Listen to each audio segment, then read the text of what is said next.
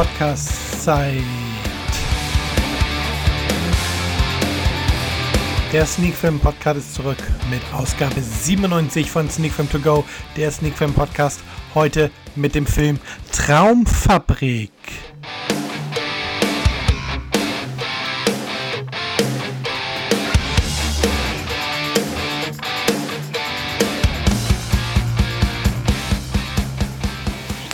Ja, und damit sind wir wie immer mittendrin in der neuesten Folge von Sneak Film To Go, der Sneak Film Podcast. Und wie gerade im Intro angekündigt, reden wir heute über den Film Traumfabrik, einem deutschen Film von ähm, 2019. Produktionsfirma ist die neu gegründete Produktionsfirma Traumfabrik Babelsberg und Traumfabrik ist die erste Eigenproduktion seit über 20 Jahren für das Studio Babelsberg. Ja, worum geht's denn in Traumfabrik? Hierzu habe ich die Inhaltsangabe vom Filmverleih einmal aufgerufen und starte damit dann auch in die Filmbesprechung. Also, der Inhalt. Sommer 1961. Emil ist Komparse im DEFA-Studio Babelsberg und verliebt sich dort Hals über Kopf in die französische Tänzerin Milou. Die beiden sind wie füreinander bestimmt, doch dann werden sie durch die Grenzschließung am 13. August 1961 getrennt.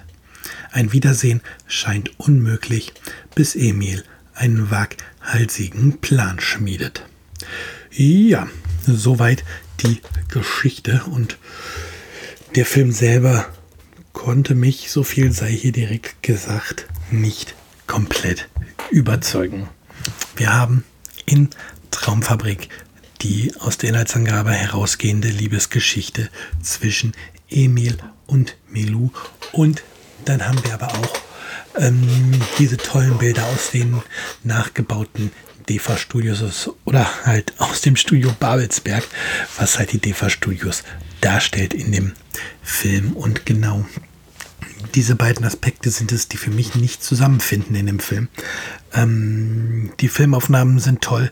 Die Idee, die Emil hat, ähm, Achtung, kleiner Spoiler, seine eigene Interpretation von Cleopatra zu drehen, um so die große Schauspielerin, für die Milou arbeitet, wieder zurück äh, ins DEFA-Studio zu bekommen, ist großartig und tatsächlich auch die Dreharbeiten sind toll, wenn dort am Set improvisiert wird, wenn man das Gefühl hat, ja, Teil einer der großen DEFA-Produktionen zu sein. Da kann der Film punkten und dann ist eben die Hauptgeschichte da, die Liebesgeschichte zwischen Emil und Milou und da funktioniert der Film für mich überhaupt nicht.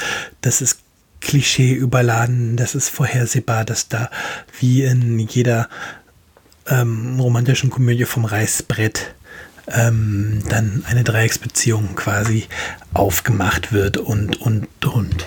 Und ja, es ist wirklich schade, weil man hier dieses ganz tolle Setting hat, was einem Filmfan natürlich das Herz aufgehen lässt. Einfach die Idee, dieses historische Studio, dieses historische DEFA-Studio als Kulisse für einen Film zu nehmen. Das ist einfach eine ganz tolle Idee und dann halt ähm, ja so eine simple Liebesgeschichte draufzusetzen, ist halt dann leider sehr, sehr, sehr schade. Da wäre für mich eigentlich mehr drin gewesen oder da hätte mehr drin sein müssen, was Traumfabrik als Film angeht. Aber ja, man kann leider nicht alles haben. Ähm, an den Schauspielern liegt es auf jeden Fall nicht, dass Traumfabrik mich nicht vom Hocker gerissen hat. Ähm, Gerade Emilia Schüle spielt Milou wirklich überzeugend und ja, man kauft ihr die Rolle komplett ab und ähm, ich gucke gerade, wer jetzt den Emil spielt. Jetzt bin ich etwas verwirrt. Das taucht hier nämlich gerade gar nicht auf in meinen Unterlagen. Ähm, ah, doch, hier.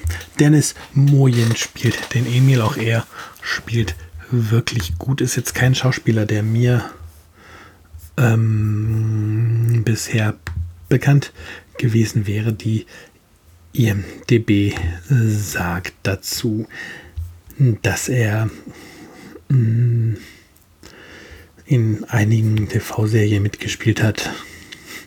War mal in der Folge Alarm für Cobra 11 zu sehen oder ähm, bei der Soko Leipzig, bei der Soko Köln und auch in der Serie, die ich leider nicht geguckt habe, aber die ja gut wegkommt. Morgen höre ich auf. Aber jetzt tatsächlich nichts, wo ich sage, ach, daher kenne ich ihn. Ähm, aber er spielt den Emil eigentlich recht überzeugend und wie gesagt, ähm, Emilia Schüle als Milou kann auch total überzeugen. Und der Film ist tatsächlich auch in den Nebenrollen ganz gut besetzt. Unter anderem mit dabei Ken Duken.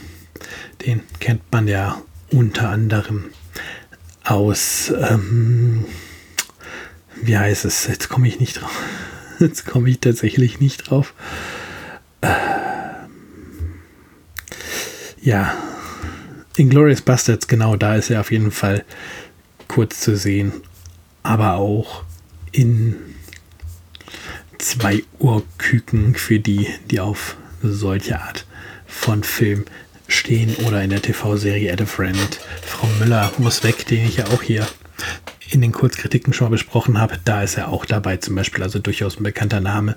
Ähm, deutlich bekannter sicher noch Heiner Lauterbach, der hier den Generaldirektor des Studios spielt. Also da muss man, glaube ich, nicht viel sagen, wo man ihn ähm, gesehen hat. Zuletzt in der Falcolini oder davor in der Imhof Neuverfilmung. Ja, wir sind die Neuen. Einer der Filme, die ich wieder in den Kurzkritiken besprochen habe, da war er auch dabei. Also Heiner Lauterbach ist sicherlich ein bekannter Name des deutschen Films und ähm, nicht ganz unbekannt ist sicherlich auch Nikolai Kinski, ähm, der hier Oma spielt in Traumfabrik. Der war zum Beispiel zuletzt auch zu sehen in Berlin Station, der TV-Serie.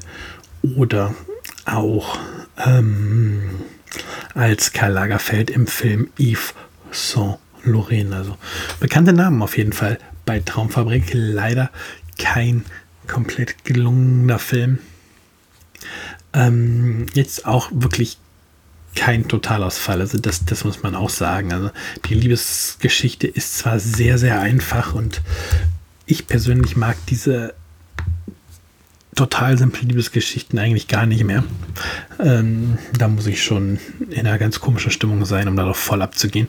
Aber wie gesagt, der Film punktet für mich auch nicht durch die Liebesgeschichte, sondern durch das DEFA-Setting, durch das Filmstudio-Setting und ja, da sind wirklich tolle Bilder entstanden. Es gibt, wie gesagt, eine Szene, wo ein bisschen improvisiert wird und es gibt später noch eine Szene, die auf ein Kernelement des Films oder nicht auf ein Kernelement, aber auf ein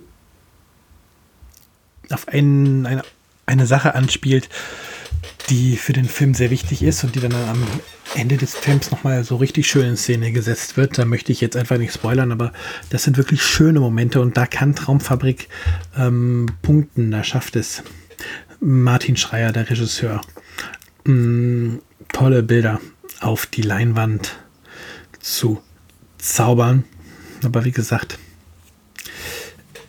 es ist halt die Liebesgeschichte, die den Film dann doch in der Wertung runterzieht und ja, das Ganze dann auf etwas über zwei Stunden gestreckt, macht es natürlich nicht besser, weil eigentlich von der Trennung an klar ist, worauf der Film am Ende hinausläuft. Und der Weg dahin ist halt die gute Idee, die Idee gut gezeigt, aber ja, es ist halt zu vorausschaubar, was als nächstes passieren wird. Und ähm, hier hätte ich mir ein bisschen mehr Wunsch, nicht Wunsch, ein bisschen mehr Mut gewünscht. Dann wäre hier ein Film bei rumgekommen, der länger im Gedächtnis bleiben würde. Wo man sagt, schaut ihn euch an. Der erzählt eine super tolle Liebesgeschichte und packt ein, aber so ist es halt, ja, Kino, wenn man gerade einfach keinen Bock hat, irgendwas Anspruchsvolles zu gucken, wenn man irgendwas braucht, was einfach einen berieselt, wo man nicht nachdenken muss und ja, wo man böse gesagt auch mal drei Minuten in die Küche gehen kann, sich einen neuen Kaffee kochen und dann wiederkommen und eigentlich in den drei Minuten nichts verpasst hat, was wichtig für die Geschichte wäre, außer ja, man hat ein paar Dialogzeilen nicht mitgekriegt, aber man kommt halt sofort wieder rein. Und ja, um, um es mal mit einer Top 5 Liste zu nennen, die der Podcast Nerd Talk vor einer einiger Zeit hatte. Es ist der perfekte Film für einen Sonntagnachmittag. Ja, ähm, ja, die Wertung kommen wir mal kurz zu. Ähm, nee, vorher nochmal die wichtigsten Randdaten. Wie gesagt, Raumfabrik, Erscheinungsjahr 2019, Laufzeit 125 Minuten. Komödie, Drama, Romantik ist die Einsortierung ins Genre laut IMDb. Und ähm, eine FSK-Freigabe gab es ab sechs Jahren. Das Ganze ist mittlerweile auf Blu-ray und DVD auch erschienen und kann dementsprechend käuflich erworben werden oder sicherlich auch bei einer Online-Bibliothek ähm, geliehen werden. Ja, jetzt aber die Wertung 5 von 10 Punkten. Damit kommt der Film solide weg. Ähm, nichts, was ich jetzt unbedingt nochmal schauen würde, aber auch nichts, wo ich sage, war der totale Griff in die Tonne. Dann würde ich sagen, knapp 12 Minuten heute. Ein bisschen kürzer als letzte Woche, aber wir haben heute auch nur einen Film gehabt. Habt einen schönen dritten Advent, beziehungsweise das, was noch davon übrig ist. Wir erscheinen ja immer abends auf den Sonntag. Genießt die Woche. Nächste Woche ist dann schon der vierte Advent. Da hoffe ich, nochmal eine Ausgabe raushauen zu können. Und dann hören wir uns wieder. Bis dahin sage ich ciao, ciao und bis bald.